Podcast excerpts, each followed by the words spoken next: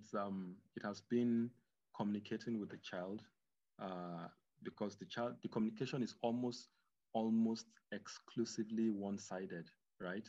Mm. Uh, the child cannot talk, but they are trying to communicate in their own way. Um, so it takes a lot of uh, guessing to understand what the child is trying to say. And uh, on my own part, there are things that you may want the child to do or understand, but you're talking using words that the child basically does not understand.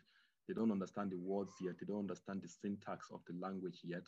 And uh, we speak multiple languages, so it's a bit confusing. You know, the child might, you know, understand English words, then you try to say the same thing in a different language, and uh, it's a bit it's a, it's a bit confusing. So I think the communication between the parent and the child, uh, for me personally, that has been um, the difficult uh, part. Um, everything else has been, you know, just the, the normal things you would expect. Um, well, I, I, would have I would have assumed that the waking up and crying at night would have been the difficult part. Yeah, yeah. You, uh, uh, as I'm saying, you would sleep less.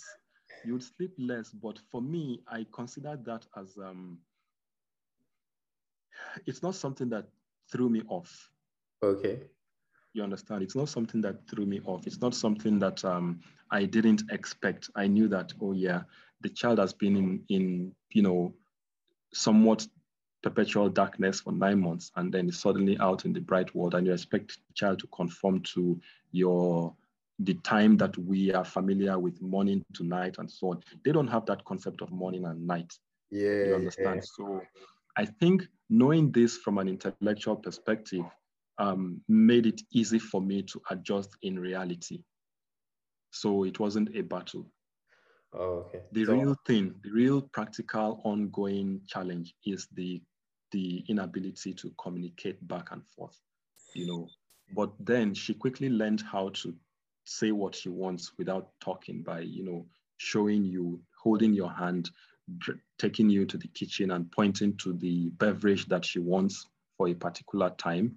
She doesn't want a, a particular. She doesn't want one beverage all the time, but different beverage, different things at different times. So, um, that's one way to communicate, and that developed even before six months. So that was quite helpful. She could not walk. She could crawl, but she would hold your hand and crawl to the, to wherever she wants.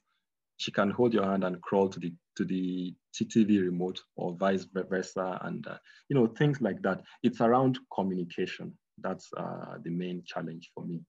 Okay. Like the last question. Obviously, I'm not the mom, so um, as far as the night thing is concerned, waking up at night, I would suffer it less than the mom. So uh, it might be the case that for mothers, it is more difficult. That's a that's one thing they would point to.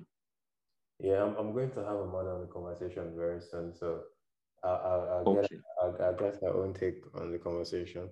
So, what okay. last last question? What what do you think about fatherhood and vulnerability towards your children? Like, how vulnerable do you want to be around your children? How vulnerable do you want them to see you?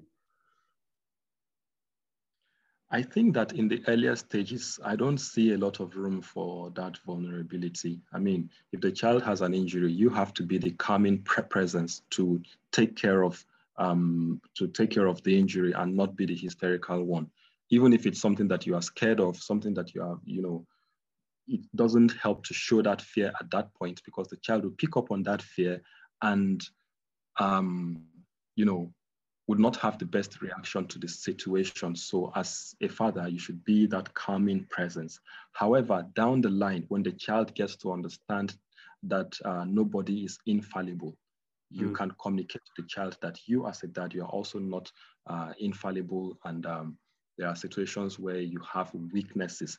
That doesn't mean you'll be a weak. Uh, you use every opportunity to cry because you want to show vulnerability. That's bullshit. That's that's bull- bullshit. Yes. So you will still be that pillar of support that they need. Yes. At the same time, uh, sometimes situations will arise where you have to, uh, where you may, you know, show a more vulnerable side. But then it's it should never re- re- replace being that supporting pillar